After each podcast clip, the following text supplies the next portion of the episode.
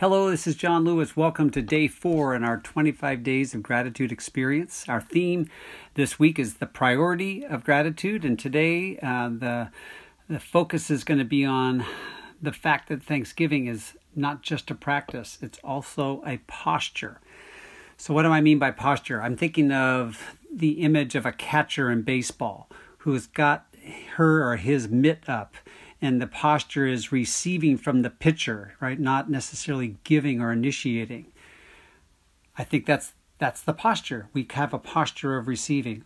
Another idea might be is a posture of uh, someone who's in a scary movie and their eyes are closed and they're not willing to see anything because they're afraid versus somebody that keeps their eyes open and is attentive and all to see what's going on and is not um, not diminished by fear. So posture is an attitude that we take in life. It's a way we position ourselves to experience life.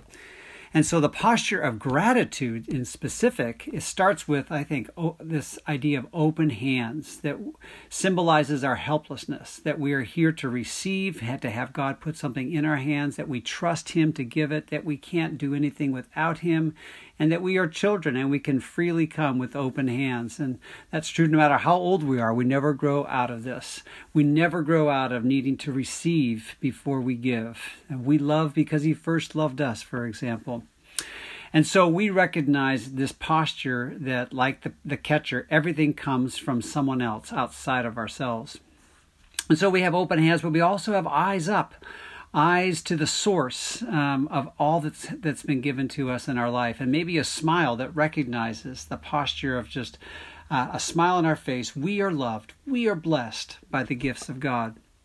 So, gratitude is a practice. It starts with the practice. It's something we do, but over time, like other practices in our life, by the power of God helping us, gratitude is something we become.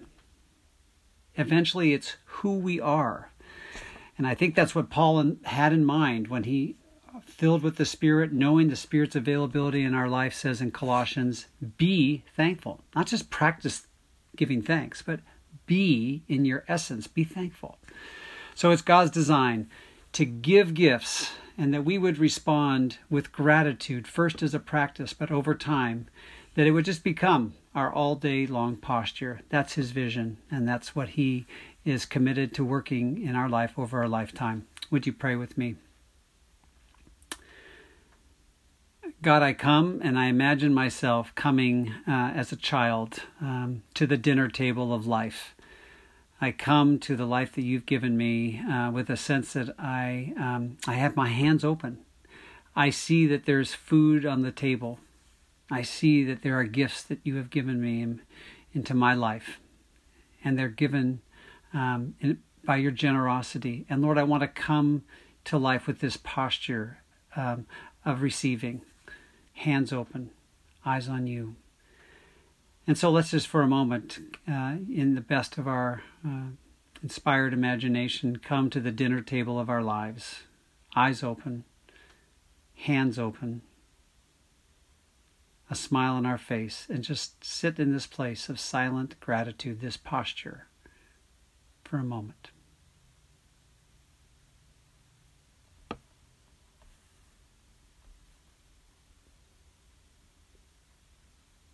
Thomas Merton describes his posture and attitude of gratitude this way. And thankfulness is the heart of the Christian life.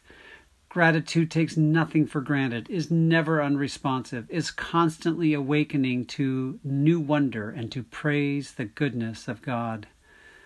Lord, I thank you for this description of what it might mean for me to grow into being being thankful and to having a posture to experience life from that place of gratitude that is perhaps greater than I've yet experienced it. Thank you that your Holy Spirit promises to take me as I am and to move us all, Lord, over time from a practice into a posture. We await that day, Lord, when one day we'll be with you um, the New Jerusalem, the new earth, and this will be our posture. It won't take practice. We will simply know that all things come from you, and we are awakened to wonder in a life of gratitude. Amen.